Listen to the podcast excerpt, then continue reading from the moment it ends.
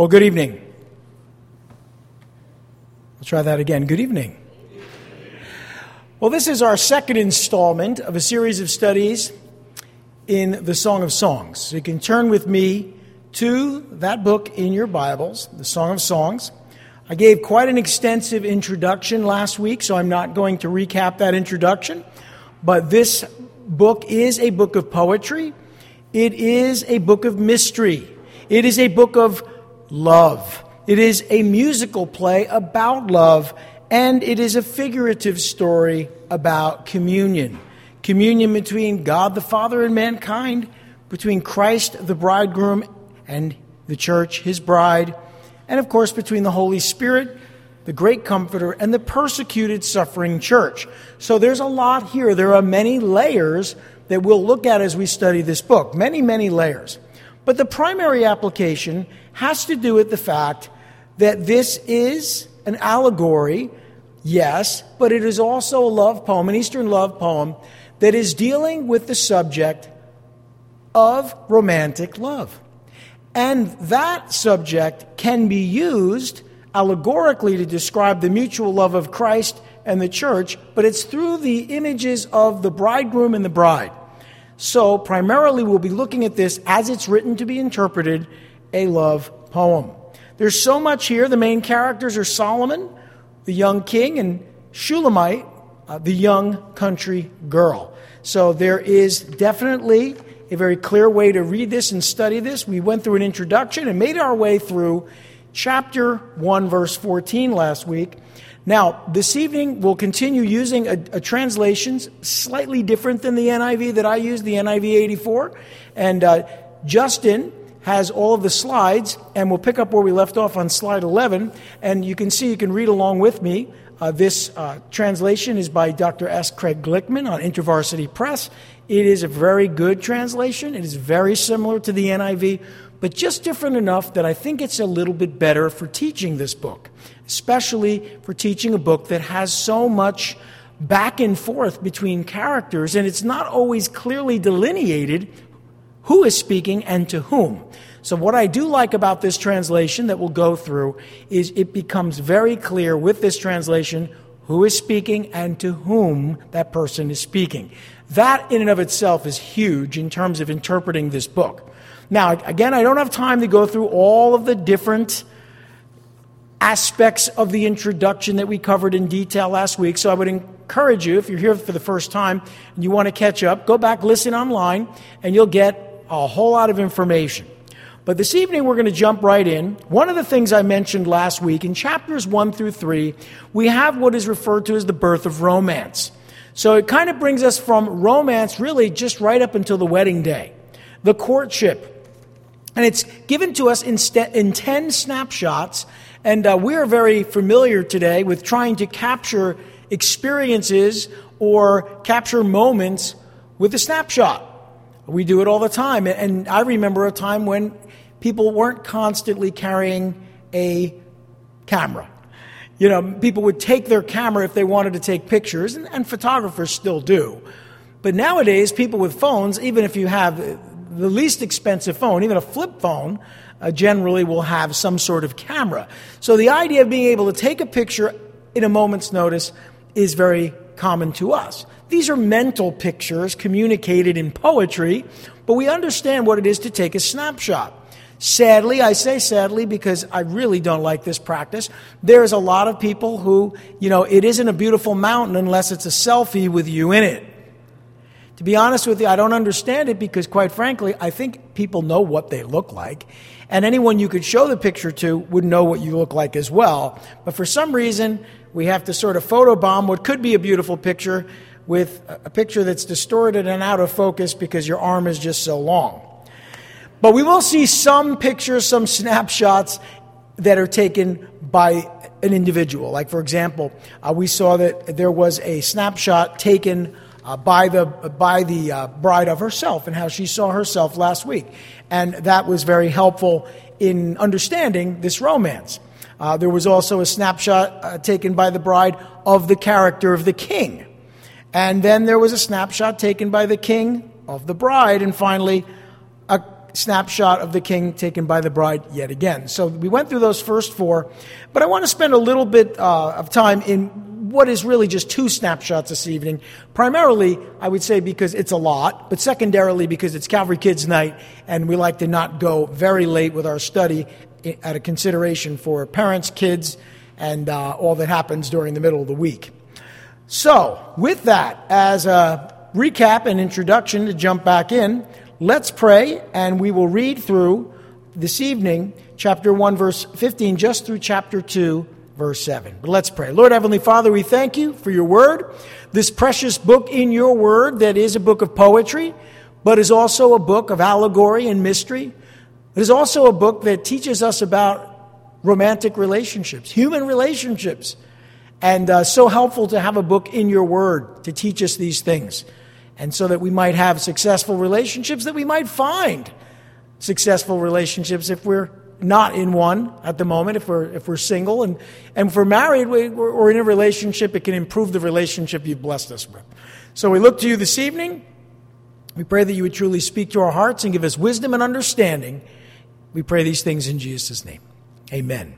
Okay, let's start where we left off in chapter 1, verse 15. And again, you can read along with me on the screen. Uh, we are going to see this section, verse through verse 3 of chapter 2. This is a picture of their courtship, the character of their courtship. This picture will tell us a lot about their relationship. And it's taken by both of them. So both of them participate in communicating what their relationship is like. And so we start in verse 15, and we'll read just 15 and 16 to start. And this is the king speaking to the bride. Behold, you are beautiful, my darling. Behold, you are beautiful. Your eyes are doves. And then you have the bride speaking to the king. Behold, you are handsome, my beloved. Indeed, you are pleasant. And our couch, or that is where they were seated, our couch is verdant, that is green, that, that indicates that they're outside. That's really what that word tells us. In these two verses, we see the, the first extended conversation between them. It's an expression of love and affection. Now, I remember maybe you're familiar with The Princess Bride. Great movie, maybe not for kids of too young an age, as some kids enjoy it and they get a little bit older. But I remember when Michelle and I went to see this movie, and uh, we went to see this movie in the movies when it came out in the 80s. So uh, one of my favorite movies, actually have this movie, enjoy it a lot. But there's a point uh, at which you realize this story is being read by a grandfather to a grandson. And they're going through it. The grandson's young, and it's a story, and it has all kinds of interesting things, but it's also a romance. So the little boy, uh, he stops the grandfather and says, Wait, Grandpa, wait. Is this a kissing story? Is this a kissing book? you know, because he wasn't interested in that. And I think a lot of people read a book like that. If you're not interested in it, you might stop and say, Is this a kissing book? Let me tell you, it is. It's a book about romance. And so, yes, it is a kissing book. So, just a warning up front. One of the first things we see, according to the king, she has beautiful eyes and a beautiful face. And he's not afraid to communicate that, and he does communicate that in poetic language. Uh, Behold, you are beautiful, your eyes are doves. And uh, we may not understand the language, but remember they are, you know, in the outside environment, that's generally where romances took place in the ancient world. They were often supervised or chaperoned. But in this case, he communicates that she has beautiful eyes and a beautiful face. He, described by the uh, bride, is handsome and pleasant to be with. Now, let's just stop a moment and say that, you know, that's what you would hope would be the response or the view or the snapshot taken by two people in love. You would hope that uh, he would say that she's beautiful, beautiful eyes, beautiful face, pleasant to look at, is basically what he's saying, uh, and that he is handsome to her and pleasant to be with. And, and if that's not the case, you know, it, it amazes me. There are some people that try to make relationships work.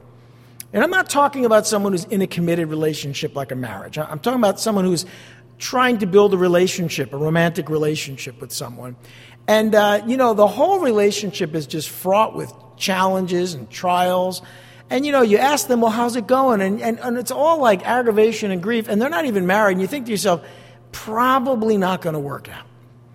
You know, you would hope in a romantic relationship that the early part of the relationship would be not the best, but certainly would be filled with this type of conversation, right? When I hear stories of people in a relationship and they're fighting, and again, before marriage, you know, it's conflict and they don't get along, and, you know, the things they're saying about each other aren't very nice, I have to really take a step back and say, maybe you should hit the pause button. I will often say that. Most of the time, those relationships are codependent and very unhealthy. Uh, why are you in a relationship that you're miserable if you're not committed? Why would you stay in that relationship unless there's something wrong with you that needs to be addressed before you get involved in a healthy relationship. So I think that this is the ideal. It's not a perfect relationship, but let me just say that at least when you're in your courtship, at least when you're falling in love, these are the kind of things that should be in your heart, on your mind, and come from your lips. I'm not saying there aren't moments that when you might frustrate the person you're in love with, but clearly this is the ideal. This is what you should experience. Now, they are both comfortable with each other. They're comfortable at home and they're comfortable in the country. This is one of the things that I think is very important when people go from being in a relationship to talking about being in a committed relationship, engagement, uh, becoming fiancés, and you know perhaps moving towards marriage. Uh, you have to be comfortable with that person. I mean, ideally, not so comfortable that you, are, you know, are, are not making the most of the time or treating each other nicely, but comfortable. Comfortable is good, right? Uncomfortable, awkward, not good, right? You expect that at the beginning of the relationship because you don't know each other. Comfort means that you've reached the point where you know each other. And of course, you don't truly know someone until you live with them in a committed relationship and marriage. But, but let's be honest. If you can be comfortable before you get married, chances are you, you will have a good relationship moving forward. If you're not comfortable, you're not ready. But what we learn here is they're both comfortable with each other. And we read, and I'll read the whole section and then we'll go back over it, starting in verse 17, and again up on the screen. This is the bride speaking to the king after she's complimented him. She says, The beams of our houses are cedars, our rafters, cypresses, I am a rose of Sharon, a lily of the valley, a lily among thorns. Thus is my darling among young women, the king says to the bride. He responds in verse 2 As a lily among thorns, thus is my darling among the young women. And then the bride says to the king, As an apple tree among the trees of the forest, so is my beloved among the young men. In his shade I took great delight and sat down, and his fruit was sweet to my taste. Now, this is language uh, employed to communicate that they're very comfortable with one another and they enjoy spending time together. Not to oversimplify relationships, but that's kind of what you're going for if you're thinking about getting married. You're kind of hoping that you're attracted to each other, you enjoy spending time together, you're comfortable with each other, and you feel that that person is the most special person in the world. I know that kind of sounds trite and glib, but you would be amazed how many people get married and they don't feel that way, or there's problems they overlook and they don't really want to address. They walk past those things in order to just get to the finish line, hoping that somehow, oh, when we get married, it will all work out. I'm here to tell you, it doesn't. The problems that you don't resolve before you get married, they become larger problems once you get married. So clearly, you want to try to address those issues up front. Now, you can't address all issues, but you can address many. And if you're aware of something in a relationship with someone, you're aware of it, and you just kind of sweep it under the carpet and say, well, you know, I'm sure it won't bother me uh, once uh, I, we get married. Uh, yeah, right. It'll drive you crazy. And then you'll be kicking yourself thinking, why didn't I resolve this up front? Why did I drag this into marriage? Why didn't I just slow down and tap the brakes or even slam and screech the brakes before I move forward without addressing these major issues? So, a lot of people, you know, they get caught up in love, and that's okay. But sometimes they get caught up not just in love, but they get caught up in just, I just want to be married. And like that's going to fix everything. Listen, I've said to many people who are struggling with being single, believe me, it's better to be single with the hope of falling in love than married and not in love. You know, that, that looking back with regret and resenting your life and your decisions, you don't want to be that person. If, if you're on this side or on, on the front side of, of a relationship like marriage and you haven't been married, at least you have the opportunity to pursue that, even if the opportunity isn't there at the moment. But once you're married, now you're working backwards and you're trying to address problems that you should have addressed up front. So that's one of the lessons we learned by just looking at the descriptions that are used here by this couple. Uh, you can analyze a lot because of their interactions. It's poetic, but you can still analyze quite a bit. Now, one of the things I said, they're comfortable with each other and they're comfortable at home and in the country. Notice in this verse, verse 17, they're found together in a very relaxed and intimate setting. It's described as outside. Uh, she says, The beams of our houses are cedars, our rafters, cypresses. So clearly they're outside, and she's saying, You know, this is our home. You know, not necessarily in the woods, but certainly outside. Uh, much of this Eastern love poem takes place outside. Okay? Uh, that's for a number of different reasons. Some of it takes place inside, but a lot of it takes place outside. And so she says, I am a rose of Sharon, a lily of the valley. In other words, outside in this garden like atmosphere, she feels like a flower among the surroundings. She feels special. Now, addressing this to both men and women, but specifically women, that's a very important emotion. That's a very, very important realization you must have if you're going to move forward in a committed relationship you should feel special. I have counseled, my wife and I have counseled far too many people over the years, done too many weddings, not to know that if you don't feel special, you never will. I mean, if you're going to commit your life to this person, shouldn't you feel special? This is true for men and women. Shouldn't you feel special? If you don't, what will happen is you'll get married and then you're going to spend all your time saying, You don't make me feel special, you know. And that is no way to live. It really isn't. But love has caused her to change how she views herself. Before, she didn't view herself as so special. We saw that last week. She viewed herself not negatively, but she didn't think she was all that special. But he has made her feel special, and that's now how she views herself. Listen, in marriage, how your spouse views you is how you will ultimately view yourself. Maybe it shouldn't be that way, but that's the way it is. In other words, if you're living with someone who's constantly telling you you're lazy and you're no good, or, you know, why didn't you clean the house, or why don't you get a job, you know, you start to view yourself in the way that that person views you. Because you're in close proximity, you can't help it. You really can't help it. And again, maybe it shouldn't be that way, but that's what happens when you're in a marriage. So she has now begun to see herself through his eyes. And I think for men, it's very important to remember that. That for women too, this is good on both sides. It isn't just a one-sided comment, but you know, you, you have to remember that you are going to begin to see yourself through your spouse's eyes, through the one that you love's eyes, and and that should be a good thing. It should make you feel special. It should make you feel unique. It should not drag you down and make you feel bad. Okay, if that's the case, then there are problems that need to be resolved before you move forward. Now, he finds her to be unique among women. Now, remember, she says, I'm a rose of Sharon, a lily of the valley.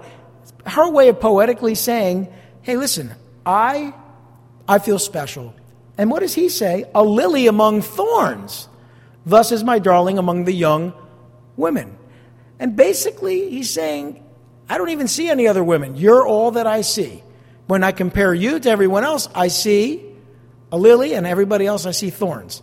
And that's to say that n- there was no other interest outside, at least in this love poem, there's no interest outside of this woman. And it's important to see that. Now, some people have said, well, wait a minute, this is the Song of Solomon. Didn't Solomon ultimately have a thousand women in his life? Yeah, he did. And we'll talk some about this some have suggested, this is an interesting suggestion, because this, this, seems to have been written about when he was very young, that this was his first love and that maybe perhaps something happened, you know? And it took a thousand women to try to fill that void. Now, I think that's a hopelessly romantic comment. Whether it's true or not, I don't know. But this is something that happened when he was very young.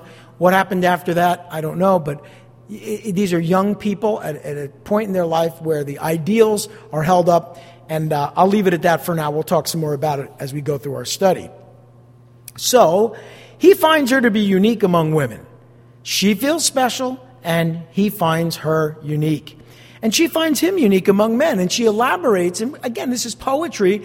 So, oftentimes in Hebrew poetry, something is said, it's stated again, and then it's expounded upon. This happens in the Psalms, this happens in Proverbs, it happens in Job, it happens in uh, Ecclesiastes, it happens in all the poetical books.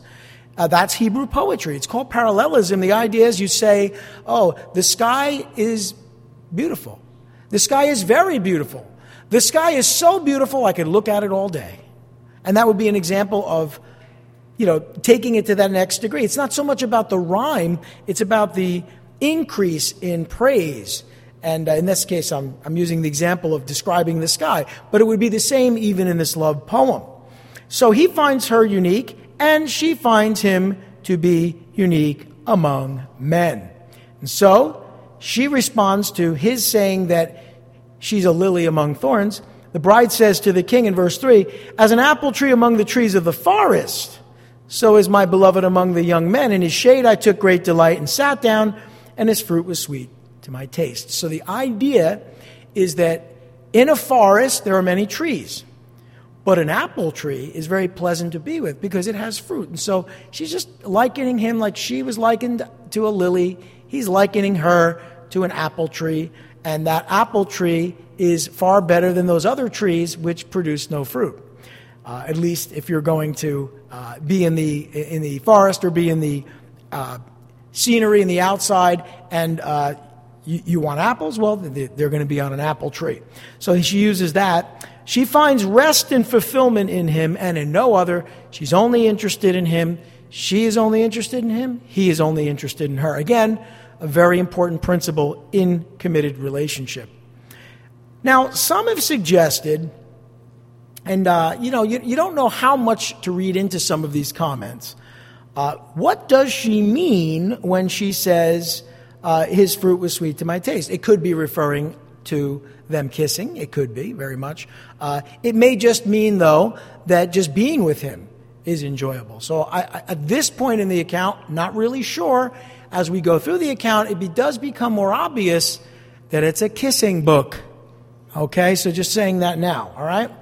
But that could be uh, an intimation of what she means. May or may not be at this point. Probably, possibly not, okay? Now, as we continue into the next snapshot, that was a snapshot of the character of their courtship. The only other snapshot I want to look at this evening, given the time that we have, is not a character of their courtship, but a character of their love. And we've seen a little of this, but it gets a little deeper. And this is a snapshot taken by the bride. She's looking at their relationship and she begins to describe the love they have. It's interesting when you counsel with a couple, uh, it could be premarital, it could be marital counseling. Uh, oftentimes, uh, it's the woman who's more aware of the state of the relationship. You know, it, men have a different focus in the relationship, and the women tend to be more aware of the state of the relationship, the love between two people. Uh, that's something that generally, I'm making a generalization, women are more attuned to, men a little less so. And uh, maybe you disagree with that, and that's fine, but generally I think that's true. This seems to be the case here in that she has a good understanding of the character of their love. Let's look at verses 4 through 7, and then we'll break that down. Now, the bride says in soliloquy, and you'll see this a lot, it just basically means she's speaking aloud her thoughts. She says, He has brought me to the banquet hall, and his banner over me is love. Sustain me with raisin cakes and refresh me with apples, for I am faint with love. Oh, that his left hand were under my head and his right hand embraced me. I adjure you, O daughters of Jerusalem, by the gazelles of the hinds of the field, not to arouse or not to awaken love until it pleases. Now, that's quite a statement there. She basically, at one point in verse 4, is speaking to herself, And then she speaks to the king when she says, Sustain me with raisin cakes and refresh me with apples, for I am faint with love. And then she says to herself, sort of her inner thought, uh, Oh, that his left hand were under my head and his right hand embraced me. And then she speaks to the daughters of Jerusalem and adjures them not to awaken love until it pleases. Okay, let's break this down. Now, after having been in the countryside, they're found together in a public and regal setting in the palace. He is a king, after all. And his love for her is evident to everyone around them. He has brought me to the banquet hall, verse 4, and his banner over me is love.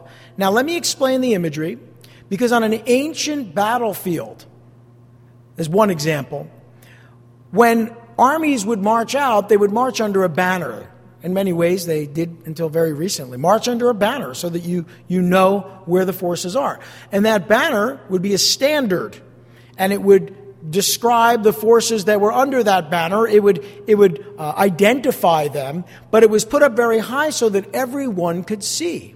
Those banners were oftentimes also placed on the top of castles and larger towers so that everyone could see who was there. So the banner is not something that you just sort of wave around. Banner is placed up high so that everyone can see. So when she says, He's brought me to the banquet hall and his banner over me is love, what she's saying is that his love for her is evident to everyone around them. Be a pretty bad situation if you were dating and people started to meet your significant other, right?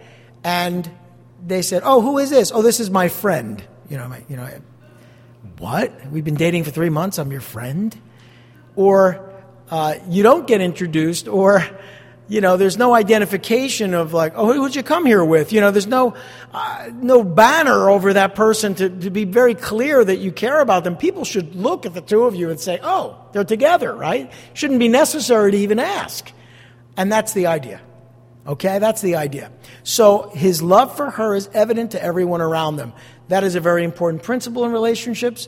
I think it's true on both sides, but especially as it relates to men and women, or men toward women. Notice that he's privately and publicly consistent. That is, he's the same person in the countryside that he is in the palace. He's not like a different person. It's not like you know, hey, listen, you know, just, you know, we're in church, so you sit on one side of the church and I'll sit on the other side of the church, you know. Now, sometimes people do that because they're not really sure where the relationship is going. They don't want to announce that they've been on a couple of dates. And, you know, from my vantage point, I can see something's going on.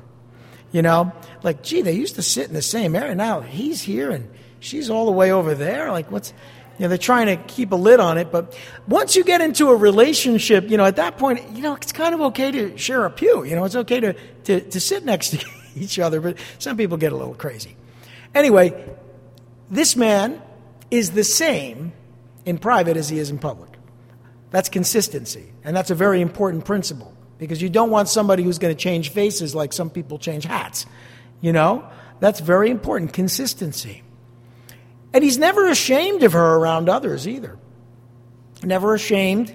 And so she says those words His banner over me is love. That's what people see when they look at her, that she is loved by the king. Now, I'll share a little bit more on this before we close, but remember that this is an allegory of our relationship with Christ. We're the bride, and He's the king. And so these principles are very important as it relates to a description of our love relationship with Christ. But we'll come back around that as we close. So now we see that she's a little lovesick. And you see this in verses 5 and 6. She says to the king, Sustain me with raisin cakes and refresh me with apples, for I am faint with love. And then she says to herself, Oh, that his left hand were under my head and his right hand embraced me. So she's really describing her feelings. How does she feel? knowing that the king loves her, how does she feel? Well, she's lovesick. She desires him and to be with him physically. Uh, to put it in very simple terms, she wants to make love to him. She wants to be with him. Now, she's not married, but she desires that, and, and that's the way it should be before you're married. You should desire that, right? So that's very normal and it's natural. And by the way, uh, she expresses that to herself in soliloquy. She talks to the king, she speaks to the king, she says she's faint with love, but the description of her thoughts and her desires she keeps to herself. They're shared with us so that we'll know them, but they're not shared with the bride or from the bride to the groom or to the bridegroom just yet. So, she desires him physically. She wants to be with him. And let me say this to feel less than that would cast doubt on the advisability of marriage. Uh, I would say that that is a prerequisite to getting married if you're not interested in being with that person physically, if you're not interested and lovesick for that person when you get married, really? I mean, where do things go from there? You know, that's that's prerequisite. And yet people kind of move forward thinking, oh, you know, we're just kind of praying. And listen, I know that there are arranged marriages, and I know that not everyone in the world uh, is in a love relationship in marriage, and many people have gotten married in arranged marriages, and it's worked out wonderfully. I mean, the principles are still the same. I mean, this could have been an arranged marriage in the sense that that's how they met, but they have clearly fallen in love.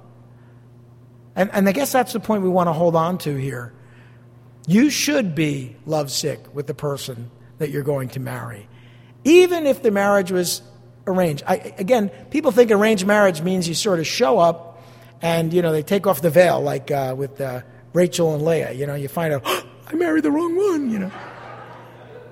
I mean, I know in certain countries and cultures, there's a whole process they, they have a, like a, a mediator and a mitigator, and they, they, the families get together, and there's a bio. And, and, and listen, that's okay. That's one way of doing things. But once two people find themselves together, they have to work on their relationship and get to this place. Regardless of how they started, they got to get to this place.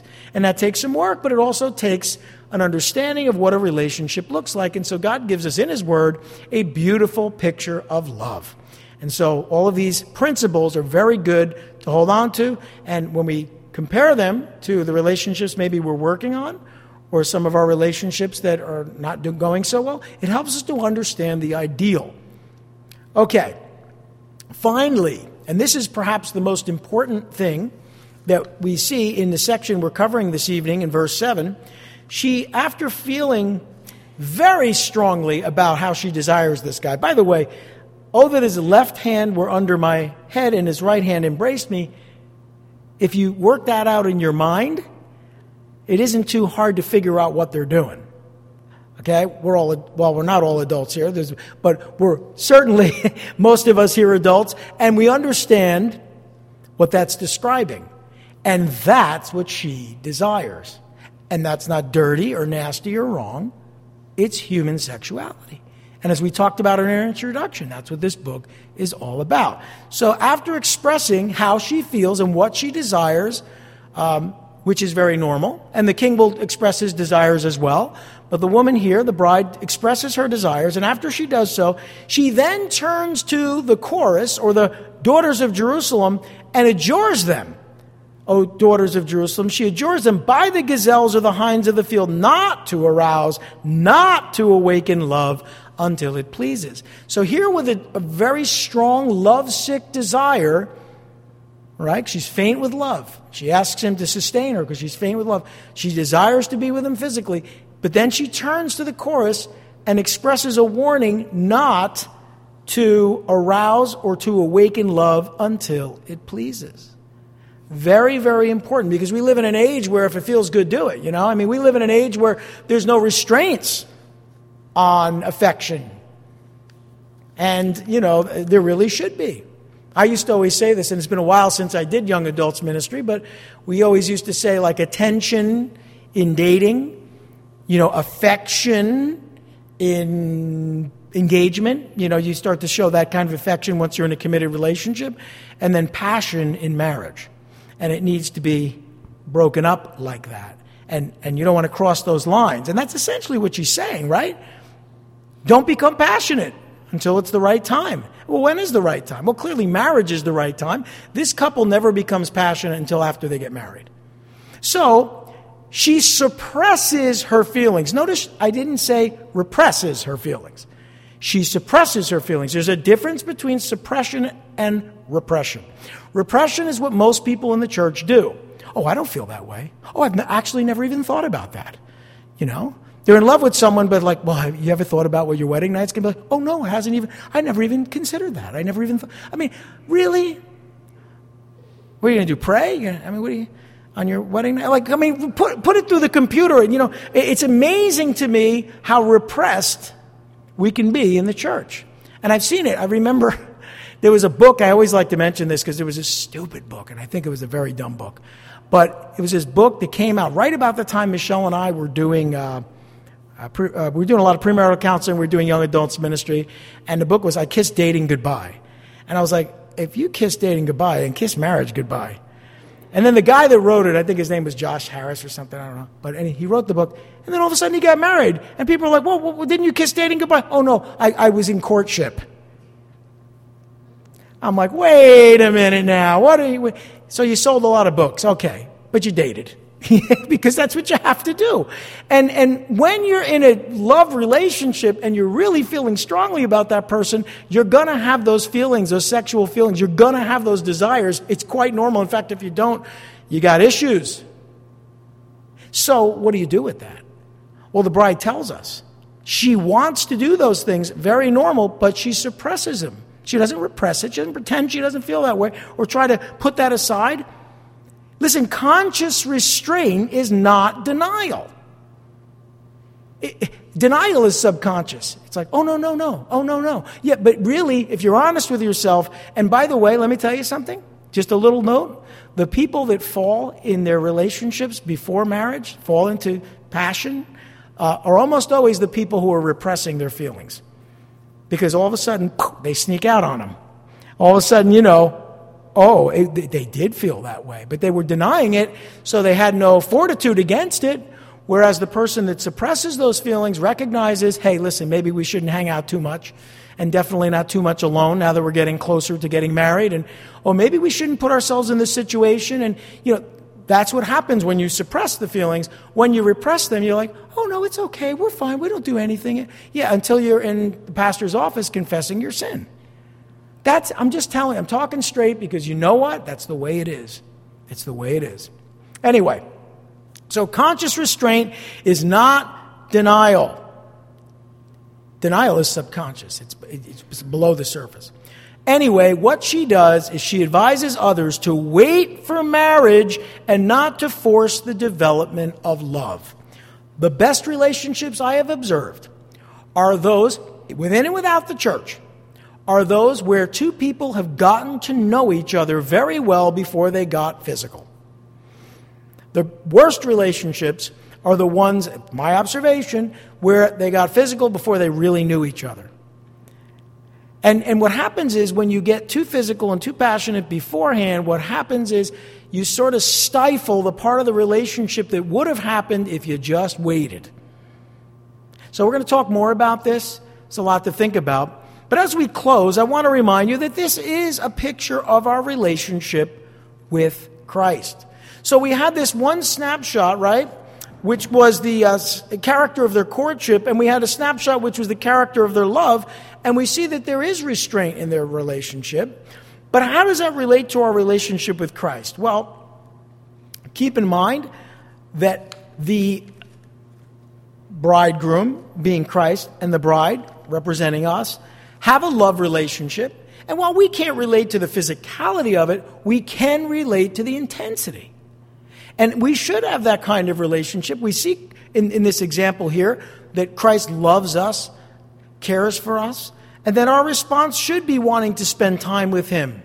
And that our, He sees us as uniquely special because God is able to have that relationship with each and every one of us. And it's special of course, we only have that relationship with Him, and we seek to spend time with Him. It's a description of how we should relate to God. And of course, once you understand that Christ's banner over you is love, once you understand that He loves you supremely, then of course you're going to feel that the way that a bride feels love for the bridegroom, not the same, but to the same degree, you're going to feel loved. And you may not be faint with a passionate love, but it will be a, a desire and affection for Christ that is spiritual and appropriate. And of course, like the consummation, that exists between a bridegroom and a bride.